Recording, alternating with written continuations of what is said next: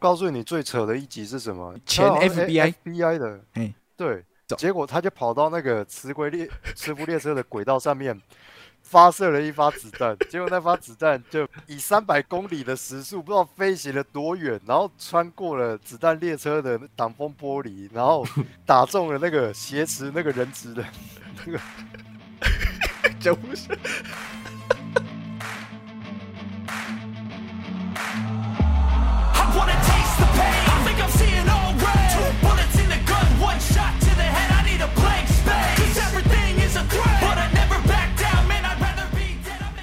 我昨天才在电视上又看了一次《侏罗纪公园》，不论它有没有所谓的数位修复过，因为你现在在 Netflix 上面看很多以前的老电影，其实都是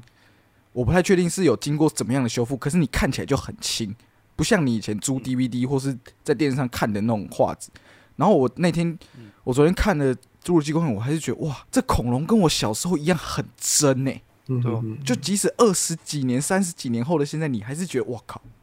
这个太厉害了，难怪那时候多少小孩子吓到烂掉。而且你回头再想一下，《侏罗纪公园》里面有恐龙出现的桥那个分钟数，你仔细去加一下，其实不到全片的十分之一，其实不到是没错，所以嗯其实是不到。然后当然，如果那个恐龙是实际道具的，哦，譬如说那个暴龙要什么，就是咬破那个车子的天花板，那个是那一段当然是实体道具嘛，对，或者是迅猛龙探头进厨房，那个是实体道具嘛。是这样。OK，这些我对这些我们都还可以明白。实体道具要拍的话，在那个年代还是简单多了。但是 CG 在那个年代，哦，那还是摸索期。你如果总结一下，你回头再去看那一部片《侏罗纪公园》里面恐龙大肆活动，就是 CG 的片段，其实不到几分钟，但是嗯整部片直到现在都还是经典。对，你会觉得恐龙一直在出现呢、对，乃至于后面的都是垃圾。你是说 Jurassic World 的吗？对，哦，Jurassic World 二三集真的难看，真的。前可是你前你在那个侏罗纪世界第一集，他有那个情，他卖弄那个情怀的时候，你还是会忍不住很想站起来跟他一起哒啦啦。不会，我我不会有那种冲动。我是说，你他妈的不准污蔑第一集，哎、是我们一起去的不吗？准你。板桥微秀，我是有约你吗？对啊，那个时候那个海报不就是那个威威文，他骑着摩托车，然后有三只迅猛龙跟在旁边，嗯那是《侏罗纪世界》第一集的海报嘛？它对不就是噱头？是说当时他的噱头不就是什么哦？恐龙是经过基因合成的，嗯然后变得更大只、更凶残，然后人类已经可以跟恐龙并肩作战。当时的卖点是这样子，对可是我就觉得，干，就是在这个时代，没有你的《侏罗纪公园》没有更炫的东西啊。难怪你出来面手不不是盖好看啊。对啊，然后我就觉得这是冲山小，然后没有什么新的点子，真的没有什么新的点子。然后他们在那个电影的世界里面，他们也没有汲取第一前三集就是的教训，明完白我完全没有意思吗，完全没有。哦，完全没有，人家就已经证实过了。好，我好第一集这些恐龙都是直接原版的恐龙啊，直接从文字里面抽血出来，我就复制，我还没有加上一大堆奇怪的基因，第一集就已经搞成了灾灾难，就已经搞这么大了。好，第二集是，哎，我既然没有办法在小岛上面成立公园，那我就把恐恐龙抓回美国本土的圣地亚哥。关在公园里，让大家参观就好了嘛，也不用出国。结果后来也是搞成灾难一场，对对吧？结果侏罗纪世界干了一模一样的事情。第一集嗯，哎、我就是要在小岛上面，对，然后我还在原本的小岛上面，对我还是要在原本小岛上面盖这个公园。然后我不只要原版的恐龙，我还要把这些恐龙改造的更凶残。结果没想到他妈就是灾难一场。好，第二集，嗯，第二集就玩到说，呃，有一些不孝商人哎。就想要去小岛上面抓一些恐龙回到本土的哎。黑市拍卖哎，不孝商人，对，然后还说要把他们训练成反恐的武器，就是说什么用镭射指一下哪里，然后迅猛龙就会冲上去咬咬塔利班还是什么。这个是 CIA 会投资啦，会有兴趣的。对对对。没然，后错没错，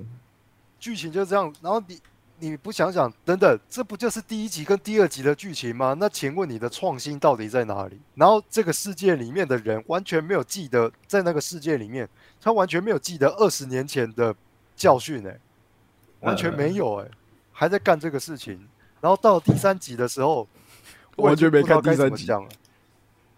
他把老班底找回来，但是老班底一点用处也没有。哦，真的完全没有用处我听说是完全没有用处诶。然后我是我是来看《侏罗纪世界》，至少好，至少我是来看恐龙的吧。嗯不好意思，我爆雷了。但你大部分的时间都在跟我讲蝗虫 （locust） 蝗虫。而且他预告啊搞得很帅哦，什么人类现在是必须要跟恐龙共存，然后你可能在海野那个在雪地里面捡树枝会遇到恐龙。他还特别拍了一个前导短片，然后女主角是哦那个玩命尬掐的女主角，我不知道他叫什么名字，反正一个 Latino。然后他就是讲说有一对就是再婚的夫妻带着各自的小孩去黄石公园露营，结果又遇到三角龙跟暴龙在修帕，这样还特别做了一个前导短片哦。哦，我觉得还算还整个前导短片都比三集这三集好看。我告诉你，那个前导短片出来的时候，我终于觉得有一点新意了，就是 OK，终于就是恐，因为第二集就是怎么样，黑市就败露嘛，然后有一些恐龙不就跑到人类的世界本土怎么样的嘛？Mainland 对，然后加上他那个前导短片，我心里面在想说，哦，终于有点新的，我终于可以看到说，当恐龙再一次的出现在人类社会的时候，嗯人类的社会应该要怎么样去应应对这件事情？是我们要进行大规模的扑杀吗？还是要像国家公园在保护一些什么什么台湾黑熊啊、云豹，是要用这种政策，到底是要怎样？那一般的民众，一般的民众对于他们的生活又有什么影响？我觉得这应该可以发展出很有趣的东西。可是这些东西到了正片里面的时候，在前五分钟就演完了。他用新闻的蒙太奇就在跟你讲说什么？哦，有一个人去买甜甜圈，然后出来他的甜甜圈就被翼龙叼走了，然后不然就是有货车司机开在公路上，然后突然这边这边三角龙撞了一下，然后卡车翻覆。他就用一大堆新闻片段，然后再跟你讲说，哦，恐龙跑出来了，好麻烦哦。可是幸好现在有一个苹果的董事长，啊、就是有一个苹果企业或者是伊隆马斯克这样的人，超级有钱人，决定建立一个园区，然后把这些恐龙一个一个抓回这个园区，让他们待在保护区里面，就减少他们对世界的困扰。然后我心里面想，干，那你这不等于又是一个怎么讲？走回老路又是，一个小，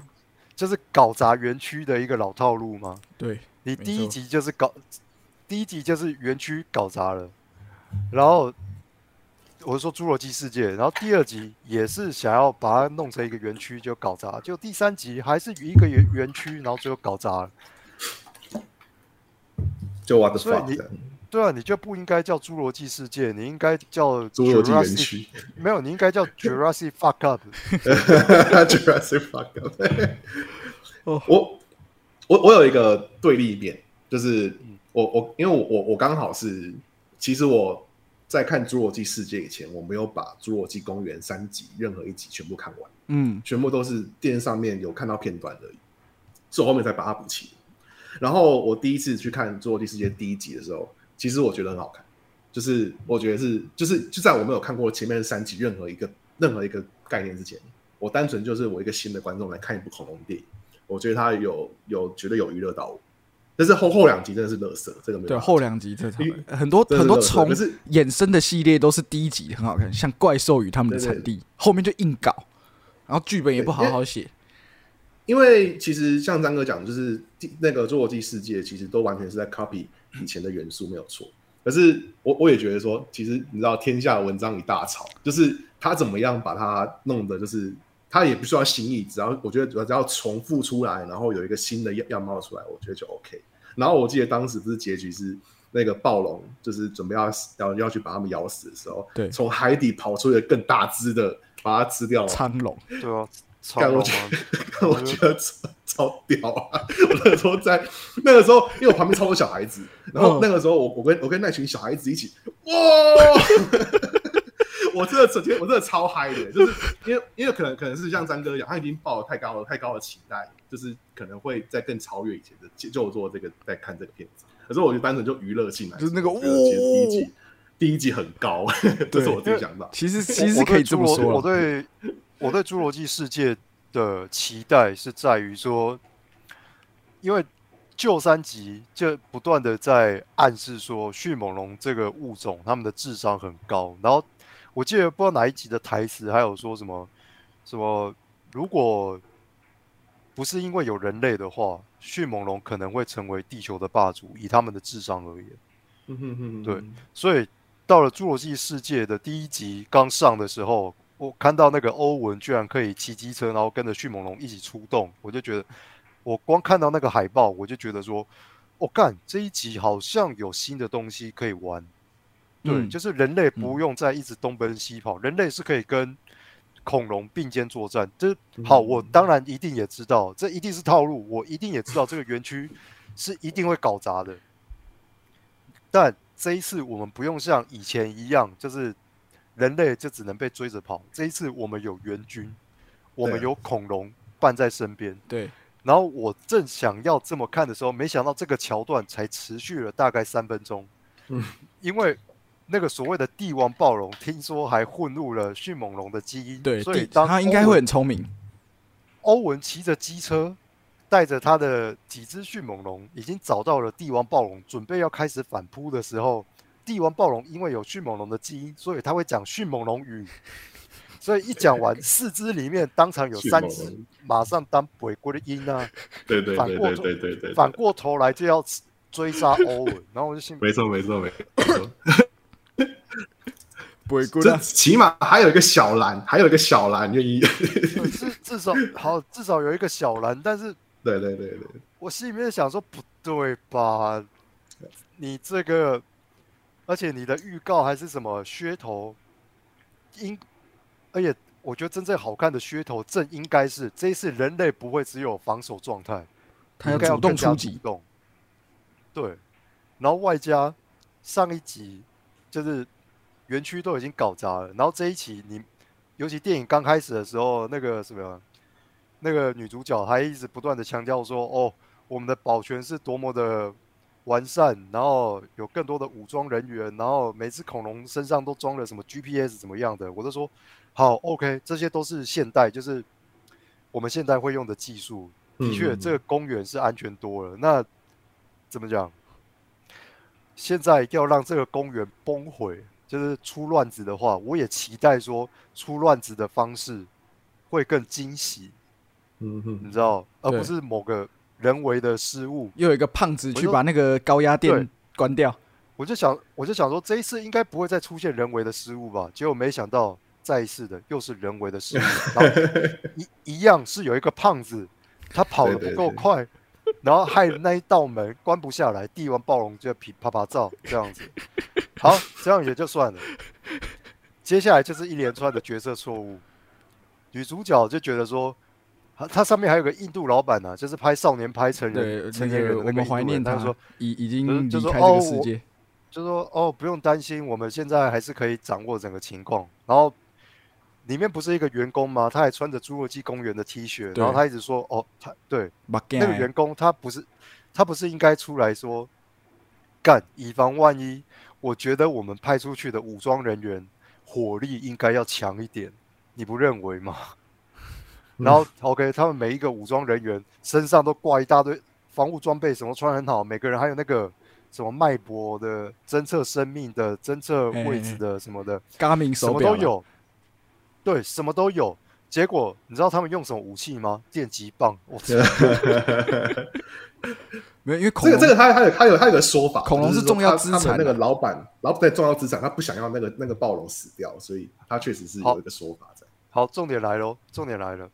你说它是重要资产，然后它只是暂时逃脱，你想把它活捉回来，这个这个逻辑，我我完全可以明白。那至少请你配备可以彻底瘫痪帝王暴龙的武器吧，因为在第二集的时候，他们就准备了两种武器，在那个船上有一个设备专家，他就说这是从那个那个海螺提炼出来的神经毒素，打中你的，就就算你是恐龙，只要打中之后，在零点二秒之内，你的那个你的神经就会被瘫痪掉，然后零到了零点五秒的时候，你都还没有发现你已经死了，你已经死了。OK，这是一个武器。第二个，如果你还记得《失落的世界》里面不是一个光头猎人，还，记得吗？嗯他单枪匹马，靠着麻醉枪，他就猎到了一只暴龙。对，好，在将近二十年前，一九九七年啊，那个那个电影的时间线，在一九九七年就已经可以办到这件事情。只有在二零一四年的时候，你们要去对付一个更大只的，然后多种基因合成的，比暴龙体型还大的一只，你们能够想到的东西是电击棒。我的 fuck，麻麻醉枪呢？甚至你也不用麻醉枪嘛，你不是有定位吗？你也不用怕他说把自己的什么挖出来，还有什么迷迷彩这些功能，你你直接投放那个瓦斯麻醉瓦斯，就整片森林他妈直接给他投放下去，直接堵啊，然后投放用动哎，对啊，直接堵啊，然后等他他妈全部睡，他已经睡了，睡完之后上去多补几枪麻醉枪，确保他，然后全身嘴巴什么都捆起来，然后再把它运回它的笼子里面，嗯，这不是更有效率吗？对啊，然后为然后为什么要配他妈的电击棒呢？我现在搞不懂。就就连我们南部在养殖鳄鱼的业者也是不会使用电击棒啊，直接他妈胶带捆的跟什么一样，大力胶。就正常正常人的逻辑都应该是这样子吧？可是不知道为什么有钱，然后可以管理这种公园的人，通常逻辑都不太正常。对对对，特别的智障。可是我觉得那段很好笑，那段因为那段他不是有一个仪，他不是那个仪表那个荧幕上面就是有配所有的那个去派出去电吉他的那个人员都有他们的血条，对，对啊，然后就一个一个血条就归零归零归零归零，会被咬死看大逃，好像大逃杀，好像绝命终结赛，我那时候看的 觉得笑得很开心。这个桥这个桥段这个桥段很早以前就有，在一九八六年就有了，在《异是吗形二》里面，《哦异形二》它不是每一个陆战队员陆每一个陆战队员都有那个生生命监控的，对啊，所以当他们进入那个巢穴，他就发现说每一个队员都一个一个死掉，然后最后受不了，终于开那一台车撞进去，要把剩下的队员接出来。然后同一时间，在不久前，应该是算是之后了，也是那个什么头号玩家、哦，嗯，他们不是那个什么那间公司，他们也是派了一堆啊一级玩家对，一级级玩家，一级玩家就是要去抓他的人呐，职业玩家。最后在最后在大混战的时候，他不是一口气杀死了一大堆人，所以所有的人同时下线，他也是每一个人都显示红色的符号，对，所以我就觉得喷了很多金币啊！我觉得还蛮好笑的。啊啊，那个什么，那个那个贝克街的亡灵哦，那个蛋哎哎哎哎，有吗？哦那个蛋也是啊这些东西。然后贝克街的亡灵，我觉得是玩到有一点过分，几乎有一点用作 有一点作弊的方式在玩，因为 VR 啦，这是这是一个我们等一下，我们先不讲，我们先不讲那个 VR 那一部分 OK 我们先讲游戏的部分。游戏的部分就是要你扮演福尔摩斯，然后按照游戏的规则去找出凶手是谁，对吧？解谜游戏啊，就嗯，然后结果那个那个游戏他妈的居然给我来一套阴的，就是柯南都已经找出了凶手是谁，但是游戏不认账，然后硬要那一台火车就是坠下悬，我忘了是坠下悬崖还是自爆，对对，因为他他他开膛手杰克是伪装成一个女的，但他后来有抓到他，但他就在屋顶上面跟他决战。后来就跳跳到那个火车上面去的时候，好，我就想说到这里就应该破关了吧，然后怎么会这个电脑他妈阴我？结果没想到柯南也是，可是又很奇怪，这个电脑阴你的同时呢，它又出现了一个 glitch，这 glitch 就是福尔摩斯本人出现在柯南的面前，跟他提示说可以怎样活到最后，所以柯南他就跑到了火车的货仓，去把所有的红酒酒桶打哎，破，对对对对，下去有缓冲，对，用这个用这个液体缓冲这个冲击，最后活下来，然后才说哦，原来这个就是什么什么满身鲜红的罪孽，还是什么 红，就是它它里面不是有一些线索嘛？然后原来嗯，这个就是线索，然后我心里面想说，看这个电脑这个游戏的系统，它到底是要阴主角还是不阴主角啊？他的 glitch 应该在破关前就出现，那怎么破关后对，才出现？而且最后他才发现游戏的这个 game maker 啊，就是隐身在他旁边的一个伙伴。他说：“哦，因为我没有朋友，我小时候就是天才，所以我很我设计这个游戏是想跟我的朋友们一起玩。谢谢你当我的朋友，这样。然后柯南你想说，干，那你干嘛后面又搞那一套？游戏好好设计嘛，你不是天才吗？你你设计好游戏，他妈朋友自然就来了，好不好？而且而且柯南到最后已经变成玩命关头系列，就是他每一集都会经历一个生死的关头。像往天国的倒数计时，他就有这个大楼要爆破的危险，所以他就趁着这个大楼爆破，刚好有一台这个跑车，哦，他从屋顶要掉到另外一个屋顶。当然，这个梗后面也是被这个玩命关头学过去了。因为我有听，我有听你们之前的 podcast 啊，我告诉你最扯的一集是什么？他妈的那个磁浮新干线上，我好像聊过这件事情。磁浮新干线上有一个歹徒挟持了一个人质，结果里面有一个角色叫赤井，哦，赤井秀一他，好像是哎，以前他好像是 FBI FBI 的，哎对，狙击手，结果他就跑，他就跑到那个什么，他就跑到那个磁轨列磁浮列车的轨道上面，发射了一发子弹，结果那发子弹就就 以三百公里的时速，不知道飞行了多远，然后穿过了子弹列车的挡风玻璃，然后这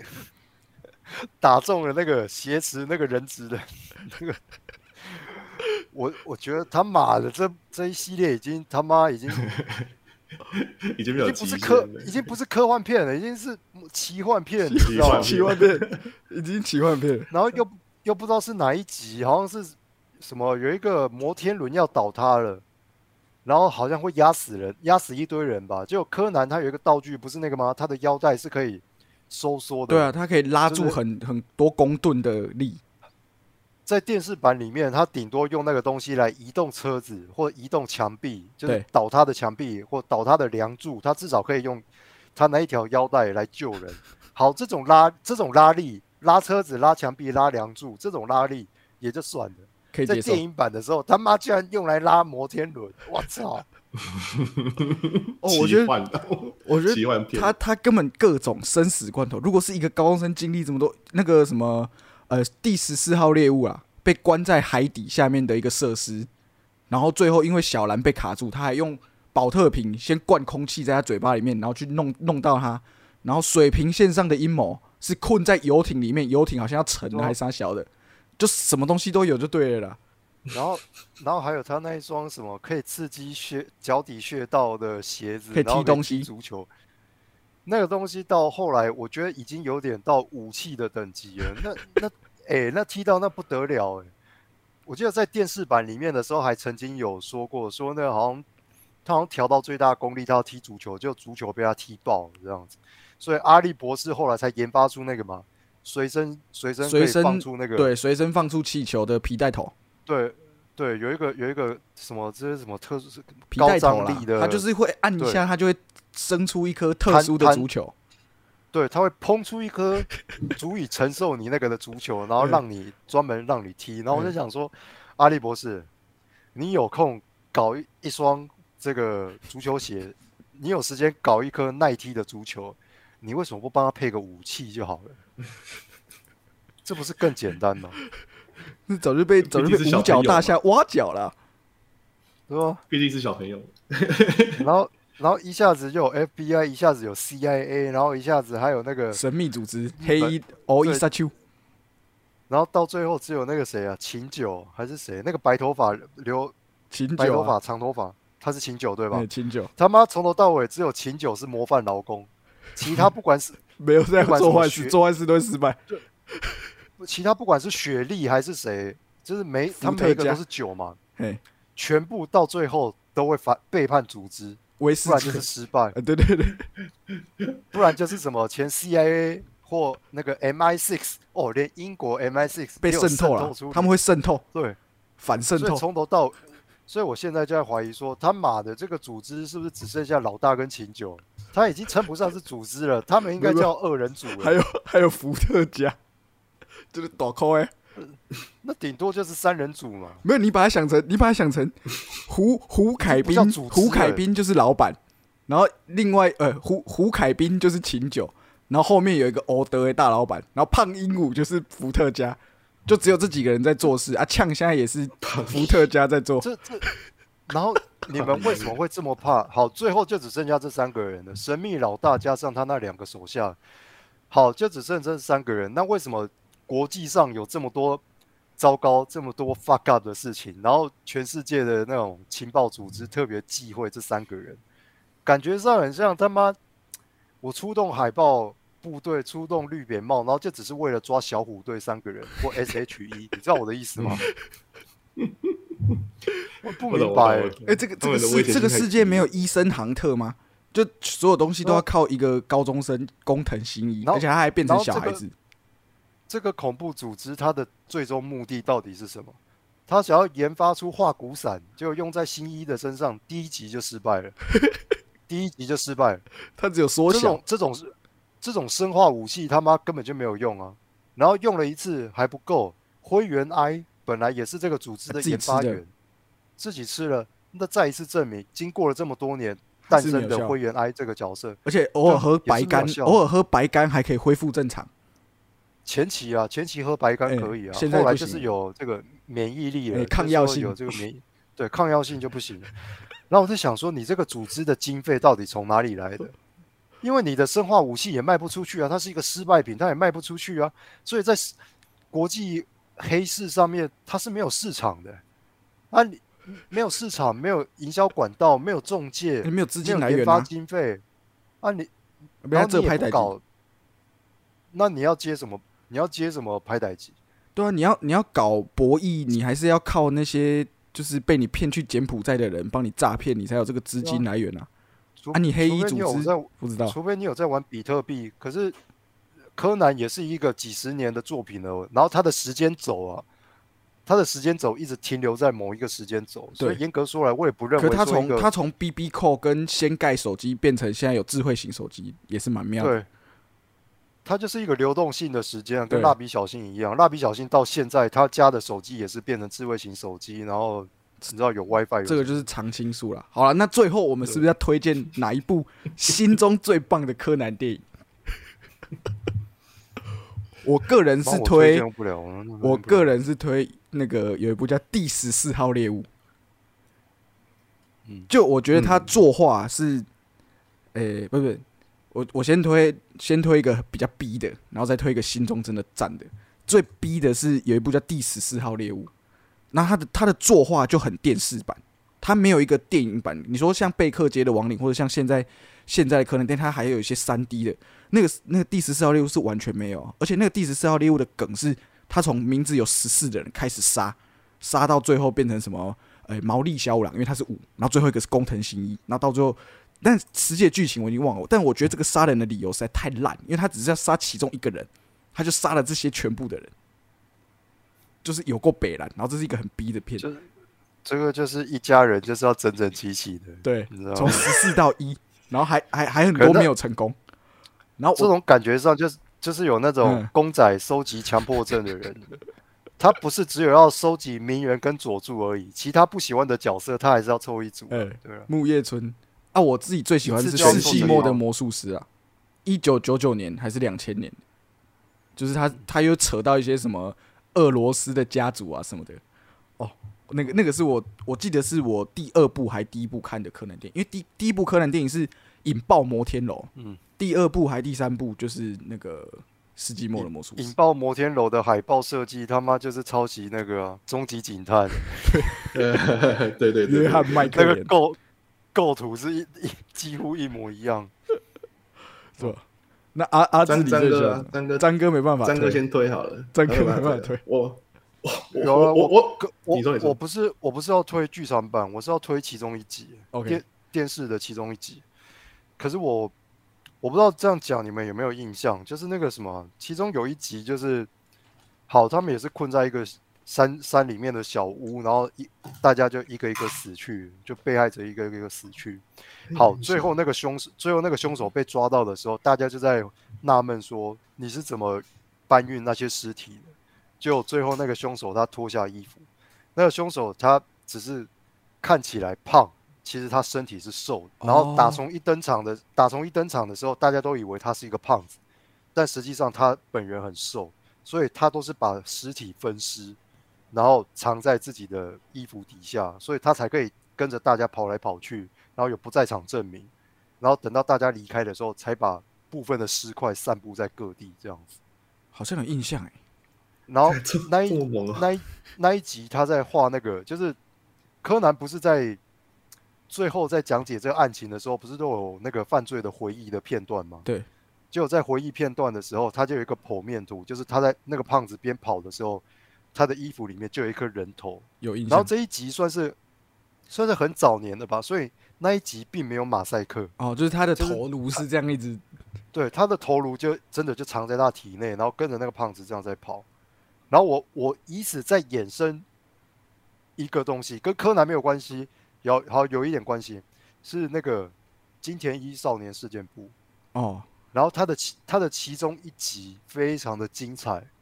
他的其中一集就是好一样，也是在一个洋馆，就一堆人死了，然后金田一就开始在想，到底是谁杀的，就搞到最后，他从被分尸的尸块里面发现了一件事情，就是那些尸块他被砍，有的是被剁手，有的从胸到腰，有的时候是头颅到左臂什么的，结果他就反复的。他就把那个娃娃拿出来，照着他们发现的每一个尸块，照样去把它们切开，然后再重新排列，才发现其实那个凶就是杀的人其实只有六个人，而不是七个人，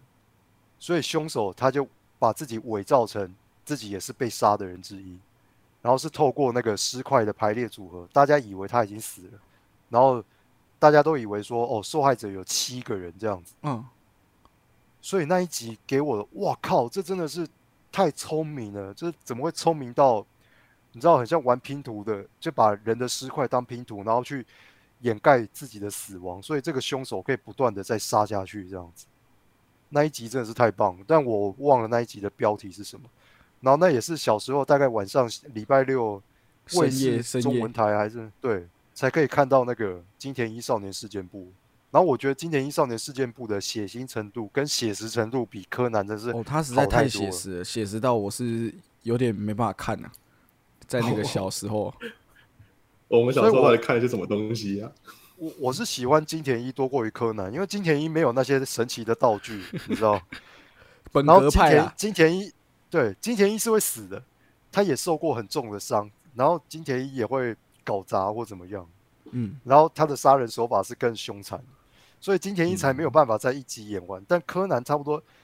就是他的电视版都是一集两集就可以终结一个案，除非上中下。可，是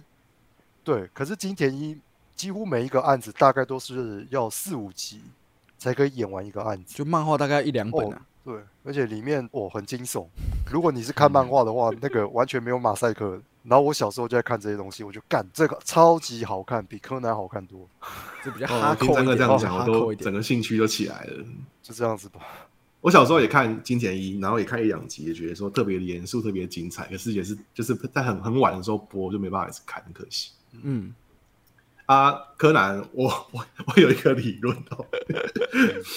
刚刚刚刚那个詹哥讲了很多这个奇幻的元素，我觉得我有一点可以推，就是只要柯南的片尾曲是仓木麻衣唱的，无论任何奇幻的元素，我都可以接受，没问题。你就把它当，因为是仓木麻衣嘛，所以你看的已经不是柯南了，其实是通灵王。我就把它当成仓木麻衣一个半小时的的 MV 哎、来看。真的几乎都他唱了，而且有一阵子在流行，很多年轻的听众什么可能不知道那个舞叫什么，就是那个叫啪啦啪啦啪啦舞啦，哦，那个连柯南都，嗯，哦，连看那个真的太屌了。没错没错仓木麻衣唱了一首快节奏的啪啦啪啦舞的歌，然后他的 OP 还是片尾，就是柯南他妈在跳啪啦啪啦，那个真的太爽了。部人都会跳，哦，我们小时候的回忆啊。连连灰原哀也在跳，哦然后我那个真的那个真的太屌！有你你看，你想想看，为了这个流行文化，动画组特别画了这些 动画人物跳啪啦啪啦。超喜欢。就是砸成本在做了。对啊可是我真的我真的觉得柯南拜托就是还是回归一点本格派的推理吧，就是你那些。不是你的本质，不是应该是一个侦探的故事吗？到最后你很像一个动作片。非常你你如果把动作跟你的故事结合的好一点的话，我可以把你归类在如果有一个高度哦，有一个量表了，应该这样子讲，嗯，我可以把你归类在很像零零七，或至少是不可能的任务，因为不可能的任务或零零七，至少我还要追查，对我要追查凶手，我要找线索，然后最后才有一些中等程度的动作场面。可是柯南现在好像是为了要有那些动作场面，我才去生出那个案件，有点倒果为因了，明白我意思？他他的思思维是这样，他先想结局，再想中间怎么填他先。想场面，他先想场面，然后才说哦，这一次我要来一个什么什么直升国际太机爆炸空站，哎、国际太空，国际太空站怎怎么样的，然后我才来设计说，嗯，什么样的事件会牵扯到国际太空站，这个然后铃铃木集团要投资啊，对铃木集团是如何刚好有这个票可以送柯南他们一行人上太空，哇，我以以他这样的财力，我觉得娶到原子的人真的少奋斗一辈子，哎，不是二十年啊，哦是一整个辈一整辈子啊。而且重点是原子又是一个短发辣妹，赞！而且脑脑子不怎么灵光，其实这对吧这个还好。对吧？哎、然后男朋友是怕那个台昆德的啦，对，然后电视版里面，电视版里面的敌人，包括怪盗基德还是谁，他妈哎三不五时就会来电影版，就是客串一下变成好人这一边哎来对对对对对。有点像杰森·斯坦森那个 Decker Shaw，笑，对，哎笑像笑在第后来就转正了嘛，对对对有一点这种感觉。嗯啊，John Cena 还有那在最新的 F 十也要转正了，他也要转正，然后哦从他的从他的肤色，从他的肤色看起来，这跟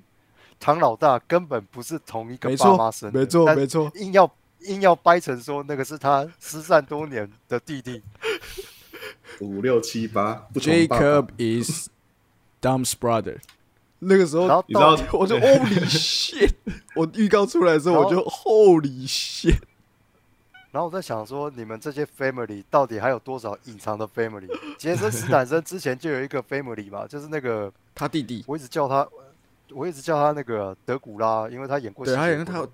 Owen Shaw，好。Owen Shaw，欧文。对，莫嗯。莫名其妙，莫名其妙，他们好就出现了一个兄弟这样子，结果没想到唐老大莫名其妙也出现了一个兄弟，然后就干，所以现在是怎么样？然后韩哥还真的没死。对都不会死，所以照这个逻辑，第十集要是 Giselle 不是那个那个盖什么什么加朵？Gail Gadot 盖尔加朵要出来，哦盖尔加朵，Giselle 啦，他里我们面名字叫我们。只看到，对我们只看到他在追飞机的时候从车子上掉落那个跑道而已，我们一直没有看到他的尸体，死不见尸 对。对，要回来了，要回来。啊！OK OK，要 OK OK，好，谢谢大家了。我觉得我们好像都在吐槽电影，每一次有电影我觉得我觉得这已经变成我们的特色，我觉得可以，我们可以这个路线我们可以发展。你知道刚刚刚那个讲那个暴雷的那个啊，暴雷的那个那个什么《魔鬼终结者》第二集的时候，我就想要把玩命关头的东西讲出来，因为玩命关头你连预告都不用看都会暴雷，因为每一集的大反派隔一集之后都都转正，每一集。没有那个现在现在那个沙利塞隆还没有，因为这个总是还是需要最后的一个反派，早晚的啦，早晚的呃，啦，最后最后一个反派，到时候就是全部的反派正派大团结，然后一起喝可乐那在唐老大他们家，然后 然后十集的旅程就到这边结束。我现在还在想说那个谁啊，那个 Mr. Nobody，、就是寇寇特罗素罗素，他到底什么时候会复活，揭揭开他的真面目？哎因为他一直叫自己 Mr. Nobody 这样子。嗯，他说 I'm the president of United States。然后我已经不知道怎么吐槽，因为我跟博友已经吐槽过这件事情。刚开始只是一个落成的一个非法赛车，然后后来玩到他妈国际恐攻这样子，嗯，嗯好，然后还上太空去，上太空，对，还上太空，我觉得太扯了。然后连剧连剧中人物都自己抱怨这件事情，他说：“刚开始我只是一个街头混混，现在我人已经在太空上。他本人的台词他本 Roman 的台词，官方吐槽，哦，第九集他自己实在是都觉得扯。太逼了，逼到一个，而且 John Cena 做坏事的原因到底是什么？干，没人知道啊！嗯没人知道为什么要 Why you so mean？你你为什么被那个叫什么啊、台湾电影就是说，你为什么被这拍镜？我唔知。你为什么被这拍镜？恁被上你九刷头。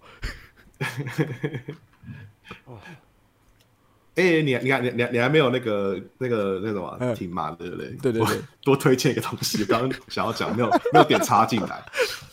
有刚刚讲暴雷这件事情哦、OK，有有一个预告啊，叫做《幸福入场券》，是去年的片子，乔治克隆尼跟茱莉亚罗伯兹演。哦，我知道，我知道，我知道。觉得他哦女儿去那个听什么小岛结婚那个，对，听众朋友，请去看那部预告片。我从来没有看过预告片哦，把一个电影爆雷得这么完整。就是那个预告里面有有完整的三幕剧哦，就是他把所有电影里面的转折全部都放进预告里面。哦，对，就是他们 原本在吵架，然后发现他女，然后为了共同目标要拆散他女儿跟她老公，但是后来发现他女儿是真的很喜欢这个老公，所以他们又开始合作。对对对这对个预告里面已经全部演完。完全演完呢，这第一次看到这种预告，完全演完的。这个真的很这个已经不用那些什么小哥说电影，你知道，光是预告本身就已经做到了这件事情。对对对，注意看这个男人，太狠了！电影系的电影系的大一学生，如果想要学三幕剧的话，就去看《幸福入场券》的这个预告片。好，感感谢推荐啊，听众朋友们请注意啊，谢谢大家，我们今天晚上的节目就到这边，我是朋友，我是阿志，我是关妙正，拜拜。拜拜拜。